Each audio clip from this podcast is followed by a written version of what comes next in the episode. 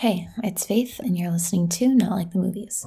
Today I'm talking to David Reed, my favorite professor from the University of Central Florida. He is an associate professor of acting and directing in our department. He has trained extensively in movement styles ranging from biomechanics and viewpoints to stage combat. He is a certified intimacy director with the IDC and a certified teacher with the Society of American Fight Directors, the SAFD, which is where I got all of my certifications with him. He's taught at numerous workshops, including the workshop that they hold at UCF called the Tourist Trap. He has an MFA in directing from Baylor Baylor University, an MA in Speech and Theater from Louisiana Tech, and a BA in Acting from the University of St. Mary. He is one of the professors that I just really felt cared about me as a person and as an artist. So not only was he invested in my life, he was also invested in my career and and how I was evolving in my art. But it was just nice to have someone who I knew was on my side, who was there to help me through learning and through becoming the artist that I am. So here's a couple great themes from David about experiencing a BFA program,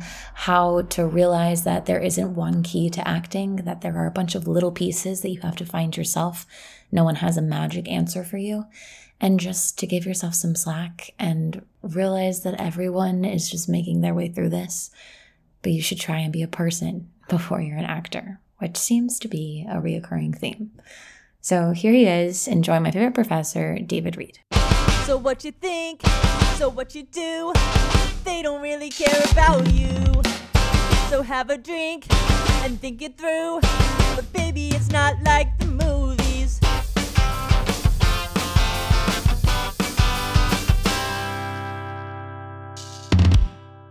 Hello. Hi, I'm in a hotel room. I hope that's Oh, it's totally fine. I also sound like I'm dying because the kids I teach gave me whatever cold sinus, all the shit that they have. So they're awesome at that. They like oh, refine oh, it so good. back. Yeah. Yep. And they'll like sit next to me and just like cough in my face. It's only because they love you. Yeah. I'm like, great, thanks. And they're like, Miss Faith, why do you sound so weird? Like, because, because, of you. you. yeah. It's that, or I have a group of girls who every week ask me if I've gotten married. And I'm like, not in the past seven days, guys. I wonder why they're so interested. I know. I've tried the whole like, you know, I don't have to get married. I can be by myself. And they're like, no. no. There's nothing quite as judgmental as a child. Or my favorite is like we'll do role questions and we'll ask like, what do you guys want to be when you grow up? And we always answer too. So like my co-teacher and I'll be like, oh, you know, I want to be an actor. And one of them goes, then why are you here? We were like, well, there's an excellent question. I'll be right back. Literally. just weeping like, on the way out. or they'll be like, I just booked whatever because they're all like kid actors too. And I'm like, that's fine. I just got told that they went with someone else for the role that I was waiting on, but that's okay. As long as it's not like you lost out the role to the child sitting across from you like that would be soul crushing yeah that would be the worst. Thankfully um that hasn't been a problem yet. My eight year olds i i don't quite look like them. you're not yeah you're not going for the same roles so. I did get a callback for a 14 year old the other day though so. Child labor laws though. Just just blame it on that. And it's not that you look 14 it's child labor laws. But if you think about like every teen show that you watched growing up all of those people were like 35. Oh yeah. All of them in high school musical. Yeah. And then I got to high school and I was like, why doesn't anybody look like they do in high school musical? right. They all look so old. What's you guys don't really look that cute. yeah, that's because that's lies. Where are you in a hotel? Statesboro, Georgia for KCACTF. Oh, I forgot about that. Yeah, me too. Yeah, it's weird once everybody like spreads out. And then one of my high school friends like texted me, was like, Hey, I think I'm gonna move to LA. Can I call you? And I was like, Yeah, I don't really have that much knowledge, but sure. Even at that point though, like you've been out there what, a year? Year and a half. Year yeah. and a half. Even after a year and a half, like think about your learning curve the first couple months you were there. Like yeah. you know way more than you think you do. Well, I asked you to do this to talk about you. I guess not really you, but you grimaces. All right. My least favorite subject. But while I've been here, there's a lot of like, I found my crew of people who, because there's classes here that are very like high school collegey of there's only one part and we're all competing and like if I win then you have to lose like that type of mentality which doesn't really work for me and then i found like my group of people in my studio that are very like oh we're going to make this and we're doing a reading and this person's producing this do you want to be in this like everybody is very we're making this thing and rehearsing and making art which is why I did this because I'm not going to burn out on the art because that's what I like. I'm going to burn out on all the business shit and the pettiness and when you're not allowed to like bring your process into things. So now I'm doing this and talking to people about just like the process and why they do what we do, how they keep doing it, and that sort of thing. No, that's awesome. I think that's um, I mean, I'm sure we'll talk about this at some point, but that's the exact same thing with teaching. I mean, the the the right. days you show up to the classroom are awesome all of the paperwork and the academic red tape and all of the stuff that makes a university a university that's the stuff that makes you want to kind of slam your head into a wall. Exactly. Unfortunately though unlike your uh, your field where not anybody is talking about that everybody talks about that part of academia. Like everyone talks about how awful it is without acknowledging that like why are you still in it if it's garbage Right. And then everybody just feels like it's garbage and then and then it becomes garbage. And then it is garbage. Yeah.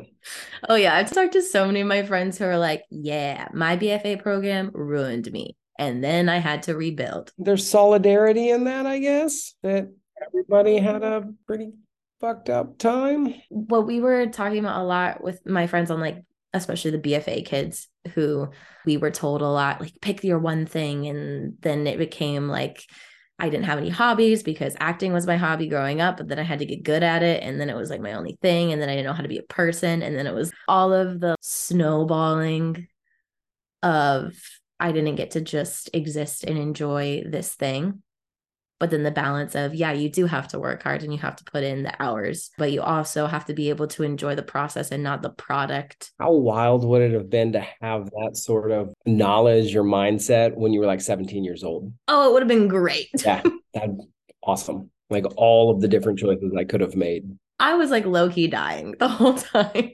I could have still done well, but not destroyed myself in the process.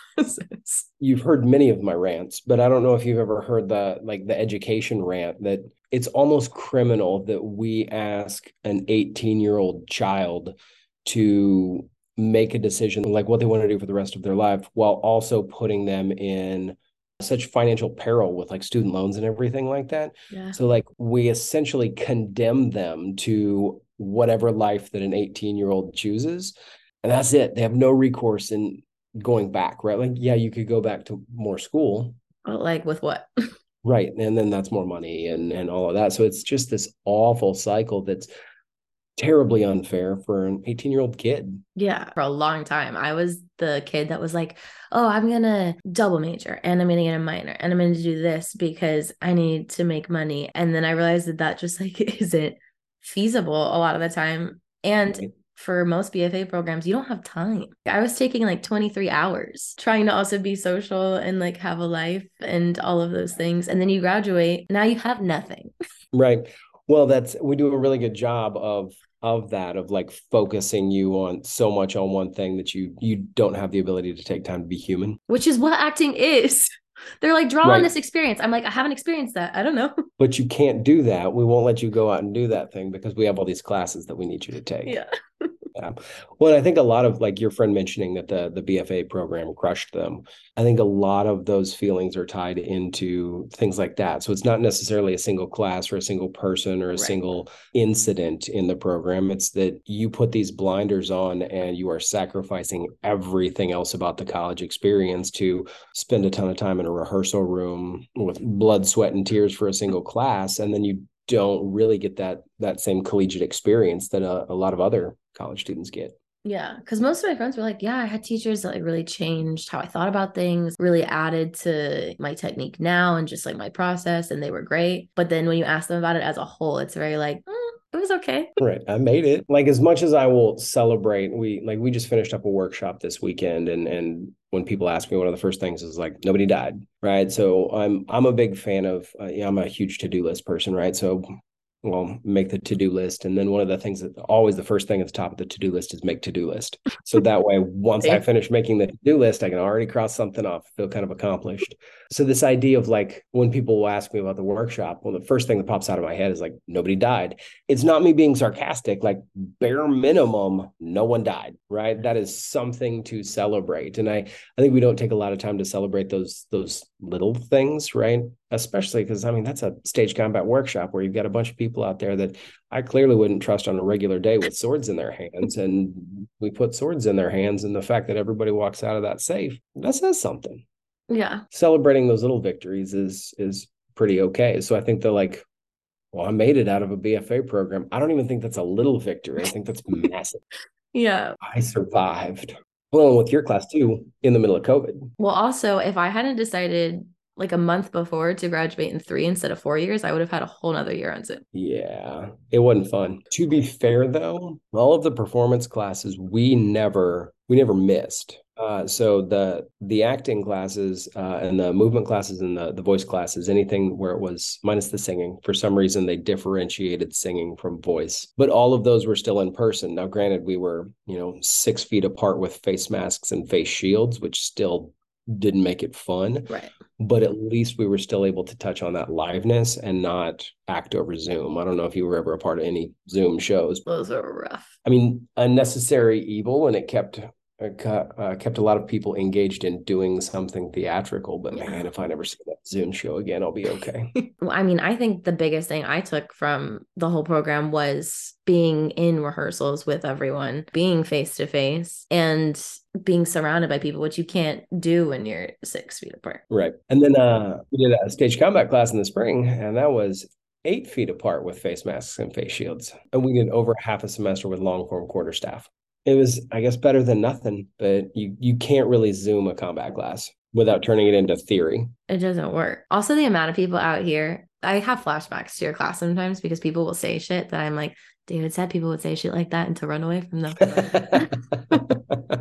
they're like oh yeah somebody taught me how to knap one time. I know how to do combat. I'm like i don't trust you to punch me. What do you mean? At or all. they give me the script and they come audition for this. And i read the script and there's a bunch of combat and i go oh do you have a fight captain or like a stunt coordinator on set? And they go oh probably. And i go you know that's something you know you know those things and that's where there's a weird thing of safety and creativity for some reason there's certain creative people that i know who it's like they're mad at the idea of safety that it's going to like mess with their creative idea or their process or whatever so then when somebody brings up oh wait but you don't they don't know how to do that and nobody's watching this and if I get hurt, I can't do this thing that I booked. Then people get really defensive.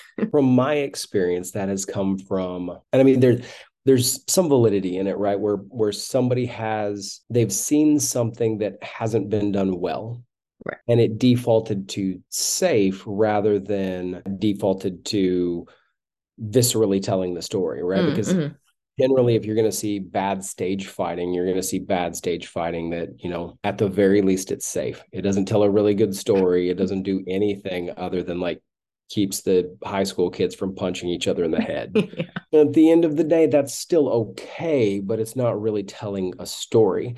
So a lot of people work under the mistaken idea that like you have to that something's got to be it's got to be fast. It's got to it's got to actually touch dangerous for it to appear dangerous on stage rather than giving people the time that they need to actually work on the thing and get it to a point where they can create a. Um, I, I just kind of throw back to the intimacy work here where you can create a frame in which to put it in right like yeah. you could you create the container and once you know what the container is that frees you as an actor to be able to push the limits and push the boundaries because you're working within that that container because you know where these sides are you know what everything is you know what range you have to play in you get to fill up that whole playing space and i think people that tend to default away from that idea of safety they've never had that experience they've never seen the containers in place so that they can make actual decisions based right. on a, a safe environment that allows them the freedom to be able to act Right. Well, there's also still this idea that my generation is understanding of these things, which for the most part we are, but also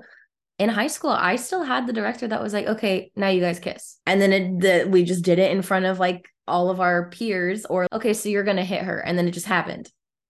Mhm. Now that we're becoming the people in charge, we're still the people that were taught, oh, well, it just, you just do it. And if you don't do it, you're not a good actor or you didn't like Right. commit enough. Well, and to some extent, like if you don't, if you never had the training, why would you know better? Right. Until someone tells you that there's a better way. And then once someone tells you to do better, why are you digging your heels in and resisting that thing? That's that's what always gets me is, you know, I didn't learn that. So there is a moment where I can step back and go, cool, I didn't know that. But then to continue doing things in an unsafe way or to continue like actively putting people in a position where they're uncomfortable or, or where they could hurt each other, then you're just not listening to what people around you are saying. How did you start anything? How did you get into acting? Did you act in high school, college? I had a high school teacher who ultimately, I mean, whether he knows this or not, he saved my life because I was I was coming out of a, a not so great family situation and was really just as a teenager kind of free floating. I had two older brothers that had already moved out, so there was no tether, and then Right. I I was it. So I was looking for something and some place to belong. And this teacher happened to be debate and forensics coach slash theater Oh, teacher slash yearbook slash assistant junior high football coach, everything to just end up making a, a couple extra bucks and be involved in and catch people that were falling through the cracks there. So I started taking his his debate and forensics class, and and at that point it just became like that's that's a safe haven where I could exist and be with my friends and and hang out, and just started doing theater because that was something else that he was involved in and oversaw. So it was like, why wouldn't I spend time there? That's that's where I know there is, is a place I can go. Yeah. Yeah. Uh, and then I graduated high school and was like, well, that's it. Uh, you know, moving on. And I went off to college to be a psychology major. I don't know that I gave psychology enough time. I, I went to KU and I spent two Rock years chalk. just doing my gen eds. Yeah, rock chalk. so I got I got the gen eds done and I I think I maybe took a psychology class and I just kind of decided, you know, this is this is awful. This is no fun at all. And if I'm going straight to the unemployment line, I might as well go straight to the unemployment line for something I like doing. So transferred schools and and became a theater major. But I, I never felt bad about it or never looked back because that was always one of those things, you know, with psychology, yeah, there's an answer and figured out that like it's probably somewhere over there and just didn't want to follow up with those questions. And Yeah. and theater, everything I learned made me want to ask more questions. That has to mean something. It's the whole, I think it was you that said it. The that if you can do anything else and be equally content, go do that thing. But if there's nothing else, then stay here. If you could do any other profession, you're still going to have time to be able to act. or like do some on the weekends or find a community theater troupe or a bunch of like-minded individuals that are role playing and still be able to flex those muscles and and do something like that but yeah if it's it's only for the people that could not do anything else right. like you alluded to earlier the the the heartbreak the nose the the all of that stuff that just makes you go why am i still here what am what am i doing But yeah, then I'll have like a night in class where I'm like, wait, that was so cool. And then they just made this thing and now we're all like in this with them. And why did that work? that single moment is enough to give you life for months sometimes Yeah. Because when I was in school, you always talked about how you liked the rehearsal more. And I literally thought you were crazy. I was like, what do you mean? Why why would you like the rehearsal more? we're literally trying to make this thing. I'm a director Once the show's there, you don't really do anything. right my work's already done As a performer, I was like, wait, what? But now, I mean, like I understood the mindset of it then, I think, but not actually understood it. But now that I don't always have a finished product to look forward to. I haven't not been in a show from the time I was six to 21. I was in a show or five or seven every year. And then all of a sudden I like wasn't. But now that I'm in class and I do more auditions than I do actual things, I finally, I guess, I'm starting to grasp the rehearsal is where you find things and it's cooler in that moment than it is when I just do the same thing again and somebody's filming it. Yep, that's I mean that, that's it. But then sometimes I get stuck in I find this really cool thing in class and I think I'm the shit. Sign me up on the next whatever they're making. and then I go back and I do the exact same thing again and it doesn't work. And then I get very stuck in the well now if they ask for a product I don't have a product and I found this thing but nobody saw it so it doesn't even matter. For that I would focus more like less on what the actual thing that you did was and I would focus on what you were thinking, what you were doing, how you were playing in that moment where you found the thing that was so awesome. Mhm. Because it's probably less likely that the thing you did was perfect, but it was what zone you were in, how you were listening, how you were responding, the energy that you were trading back and forth with people. That made it perfect. And then every other time where you tried to replicate that outside of the space, you were trying to force it and force a round peg into a square hole, Yeah. and it just didn't fit. Yeah. And then I'm forcing an expectation onto a thing instead of just existing. Well, and if you're trying to force that expectation, you're in your head rather than in the space. Right. You're thinking about it rather than do the thing. Yeah. And then it's just a loop of, wow, I suck. yeah, I mean less that. Actors are so critical of themselves and it doesn't it doesn't serve them to be that critical of themselves. I understand, I get it. It's really hard not to, especially when you hear that no, that's the most soul crushing thing you can hear. But it might have nothing to do with you. And there's zero that you can do in that time to to affect that right so you can't let something that you people's reception of a thing which you have no control over you can't allow that to affect you because you don't have any control over it all you have control over is is the things that you can do Right. Which is kind of scary too, because then I'm like, well, they need to know I can do it better than that. I just need them to tell me which me way they wanted to go. and I could have done it. yeah let's do it again let's do it again you tell me and and i'll do it And I can do it. I could easily do it for you. I also say all of these things, though, completely coming from the world of theater, where as you start talking film stuff, there are some similarities, but uh, a lot more differences. So Yeah. that that idea of aliveness or responding in kind, in moment, that's not that's not a thing. Well, especially now with tapes, I think maybe once being out here, I've gone to a room. Everything else I've booked from tapes and like Zoom chemistry reads. Is that like a COVID byproduct, or is that something from COVID that they were like, this works, let's keep it? Yeah, it was. Okay. Oh, now we can skip through your tape, watch 10 seconds of it, and then decide if we want you or not. and we don't have to give you a full three minutes.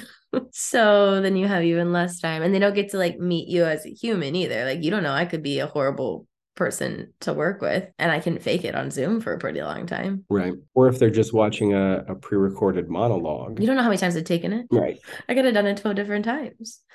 But I also don't have the experience of, I like feeling the audience, even though there's like the concept of, do you work off the audience when you're like in this thing with your partner? But I don't even have the audience of the three people, like the producer and the director and whoever.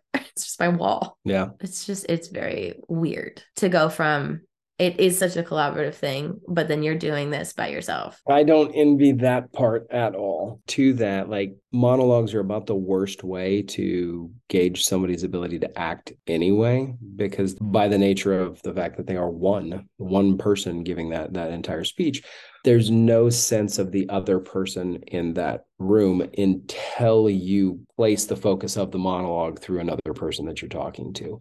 So I know people that are superb at monologues. However, what they do in that monologue, that's all you get ever through the whole reper- rehearsal process. They're never going to move past that. And I know people that are terrible at monologues, but will work their butt off. You cast them, and they're they're going to give you everything they've got, and their their bell curve of growth is just going to be exponential. But how are you going to tell that from a monologue? And yet, that's the the industry standard for yeah. Let's choose this person. I'll still get asked to do monologues, even for film stuff. I'm like, really? You want to see me do a monologue? I happen to have several. Thank you, BFA program. I do have a full book if you would like to thumb through.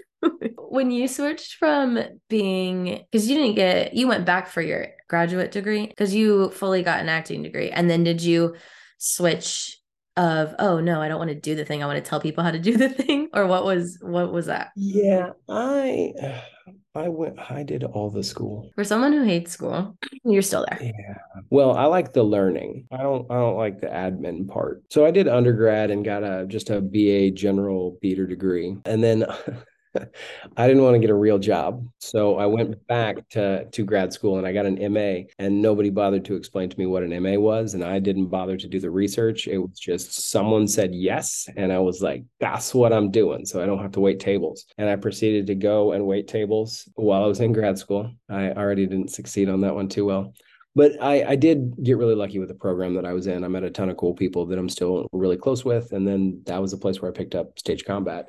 But it's also an MA program, which means generally you see a lot of MA programs as doctoral prep programs. Mm-hmm. So you do the MA, and then that graduate work or those graduate studies are in preparation for a PhD. I didn't know that. I got out of the program, and pretty much every university expects you to have a terminal degree, whether that's an MFA or a PhD. That's it. Uh, or some institutions are okay with equivalent professional experience. Mm-hmm. Generally, it's not the theater department because Yeah. most people in the theater department absolutely understand that like if you went out and you were a professional actor for a lot of times that like that's that's equivalent experience. Like you should be able to teach these classes because you professionally did Right. the thing.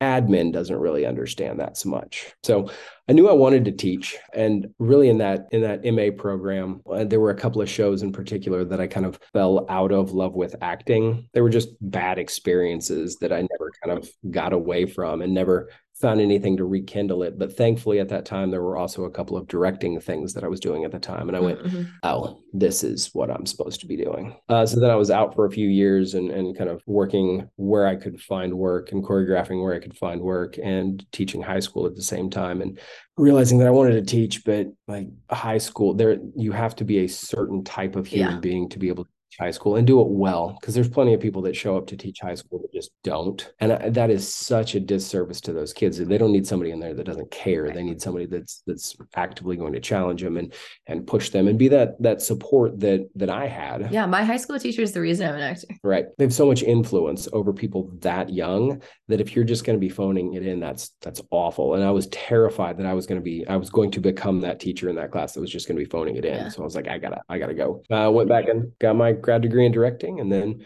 here we are Do you have a specific creative process that you do every time that you direct a show, like a certain way you always approach it? Or are you like a go with the flow, whatever happens, happens? for me i i do have something that i try and adhere to um, but every play is a little different so sometimes it doesn't fit that mold that i'm trying to make for it Right.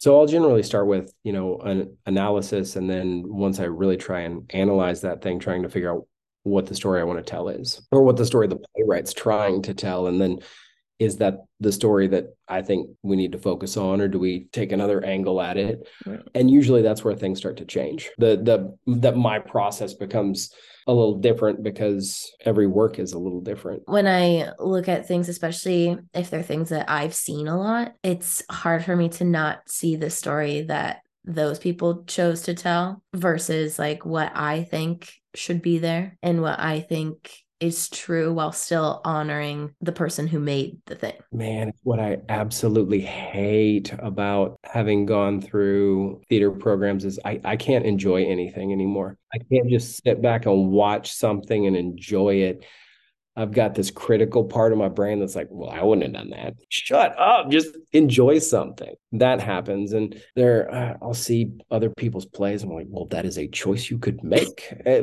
but also, like, yeah, that's, I don't know that that's really serving anyone. I'm, I'm real quick to like whack that part of myself on the back of the head because just because I didn't choose it doesn't mean that it's it's wrong or bad. It it spoke to someone else in that particular time, and that that was the choice that they made, or the cho- choice that the ensemble in the room came to. And there's a power in that. But yeah, there's I can't I can't watch anything and not just sit there and be super critical about it and and not critical of like oh this is bad but Just like asking analyzing. why that choice was made and yeah just just trying to analyze micro every little micro moment and what was that? Did that mean something? And so much so that like i'm five minutes behind the rest of the play because i've just tried to analyze Why the curtains are blue. yeah clearly that that means something. That's how I am with anything that, and I haven't, I haven't like formally trained to come in a long time, but anytime anyone does something, especially like in class when I can tell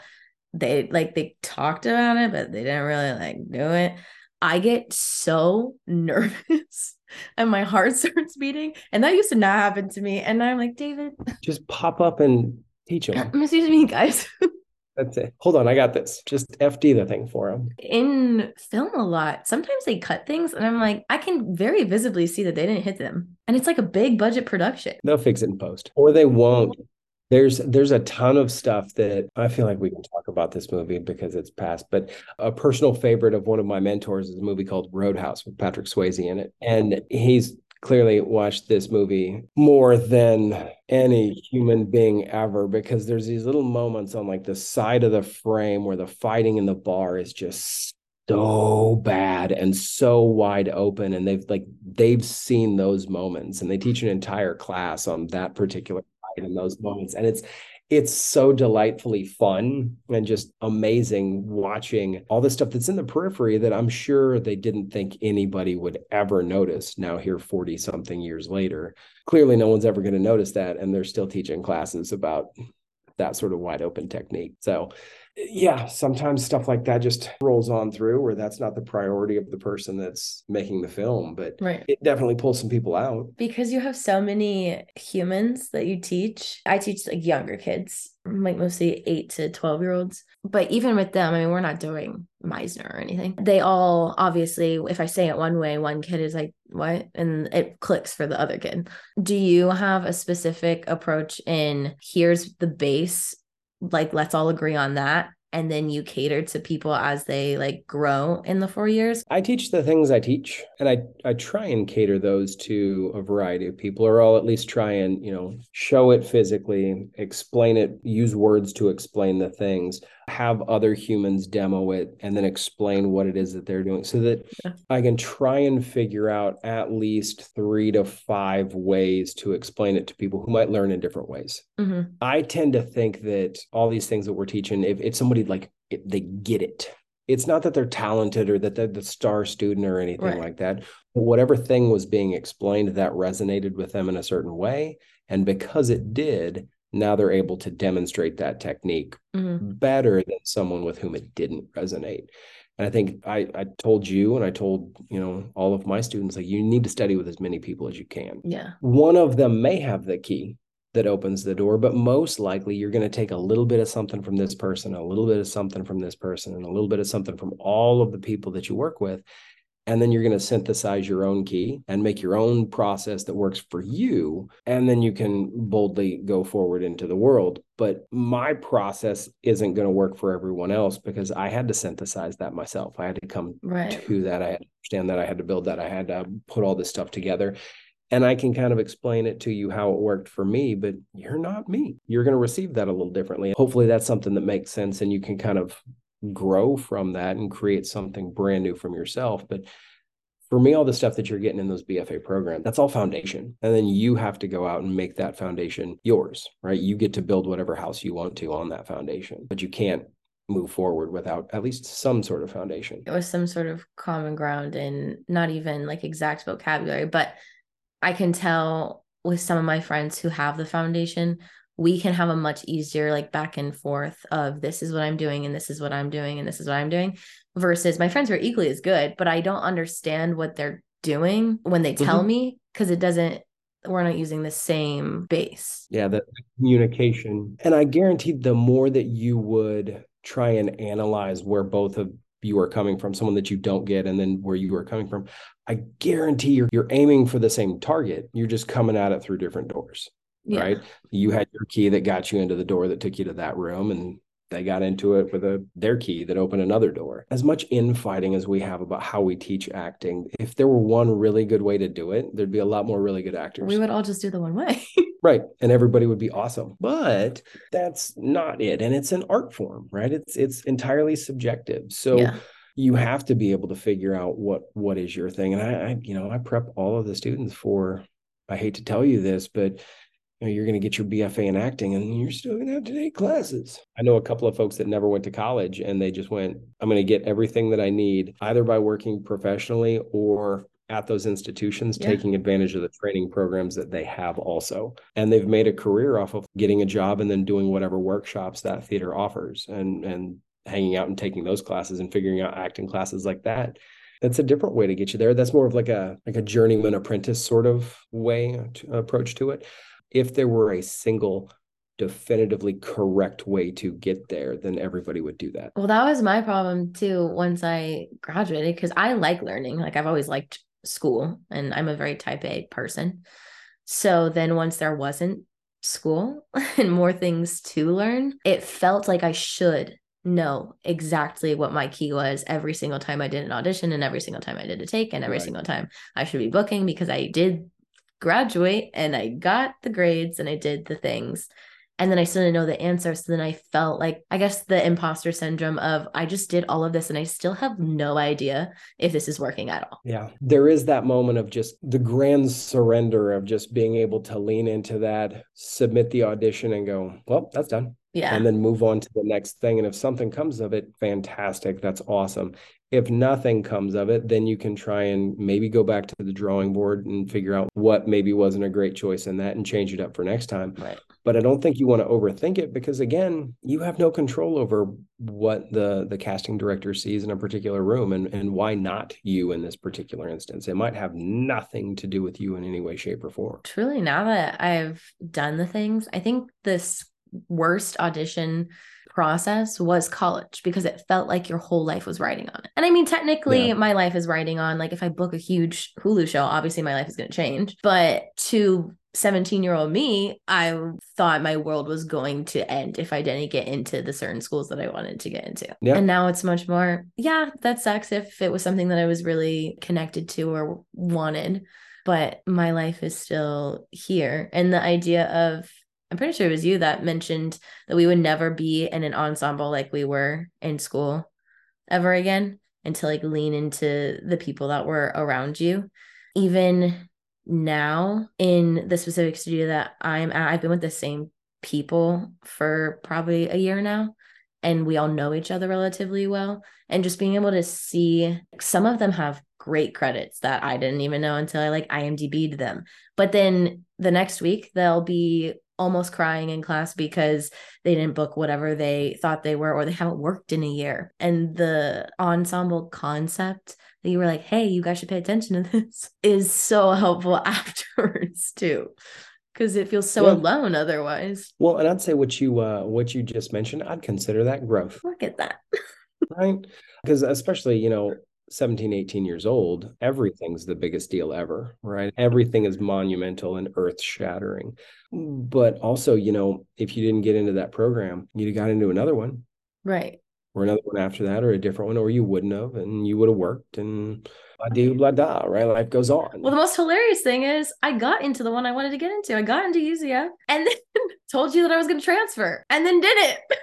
I'm glad you one, I'm glad you didn't. And two, I was actively applying for other jobs elsewhere and I had leads on another job. I would have felt real bad about having that conversation with you, but you should stay.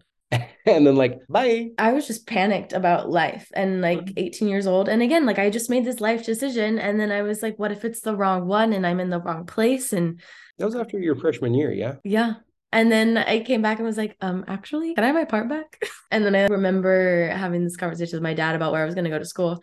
I was like, well, um, I told my professor I think I'm going to stay, and he gave me my part back. And my dad was like, just stay where you are. if you don't mind me asking, what your dad do? He was a talk radio show host for like Okay. 25 years. And then now he works at a church in Jacksonville. So that's like close to the business though, right? I guess in comparison to other people's parents, because that's kind of an art. And he originally was paying to be on the air instead of getting paid to be on the air. Oh, he knows. Yeah. So he knows.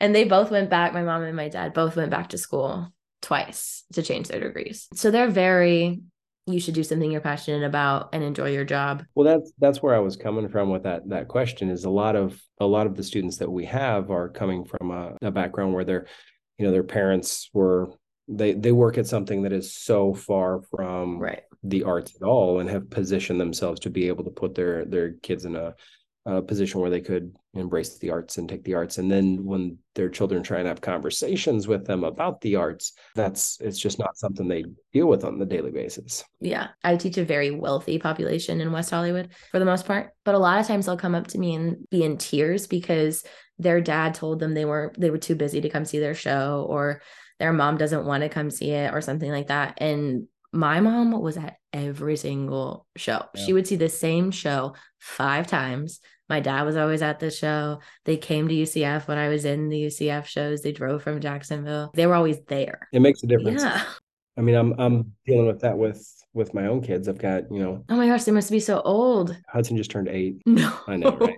They're aging up to the the point where they're they're involved in things and Yeah. and they're, they've got stuff going on and I'm at a trip where I'm away for a full week. So anything that they're doing, I'm missing that and it's it kind of heartbreaking to like have to make that decision between I have to be here and I can't be there and it's not really practical to be like, yeah, hey, I just need you to FaceTime the whole thing. So I mean there there's there's things like that too where I know my kids want me there and I try and be at everything that I can and sometimes you just you cannot get to those things and and it matters to the kids. They they notice that. Yeah. Well, then it's also the weird idea of there's so much that we sacrifice to be artists. But then I also am coming more to the idea, I think it was you again, that said that you're a person first and then an actor. Man, so you should write this stuff down. Man, I know. For stuff like that, if you can't, like, if you don't have, you mentioned it, the the foundation that you didn't have when you left UCF because you like you put a pin in everything that you were doing, and that's again, that's not a UCF thing. You mentioned that that Yeah. across BFA programs in general that you kind of put a pin in being a real human being for a while while you spend. I mean, in some cases. You start class at 8 a.m. and you don't get out of there until 10 p.m. at night, and then you have to go do homework. Mhm. So, I mean, there's some cases where you're spending 14 hours a day in the building. there were times where we were all locked inside the PAC till 3 a.m. and then back at the PAC at 7. Technically, you're not supposed to be in the building past 11. Technically, and I feel that that's my duty as as an employee. Oh, yeah. We were in the PAC till like 3, 4, probably like three nights a week, four nights. So that's from eight to 10 because you know classes, then rehearsal, Yeah. and then three to four hours afterwards the be a human comment right? Like you you have to spend time because that's also where our art comes from right? It's it's connected to the fact that we're human. I'm sure I heard it, but I didn't get that until I graduated and was like, oh, I don't have any experiences to put that on. right. Guess, guess i gotta go live my life. It's such a game of do this well and then you have to do it well the opposite way, And there's no right answer. Once you resign yourself to the fact that there's no right answer, that should take a lot of pressure off. Too. which really stressed me out because I was the there's always a right answer. My wife's the same way, where she's like, "There's a yes and a no. Like, what if there's not? What if it's maybe? right? That's an acceptable answer. Ma, we still talk about you a lot, so I don't know if that makes you feel good or bad, but we talk about your random As quotes long a as lot. it's not like this guy broke our lives, then it feel pretty good. It always the opposite. So we all appreciated you and that you cared about us and about the art, not just saying things to be said. Well, I think there was one of those questions on there uh, uh, on the form that you sent. There was one there towards the end that was like, uh, "Do you ever feel like walking away from the thing?" Yes, on the daily, right, without a doubt. But then generally, I'll walk into a room full of students, and that's that's why I'm there, Right. Right? It's it's for that. And I mean, you talk to Mark, rest his soul.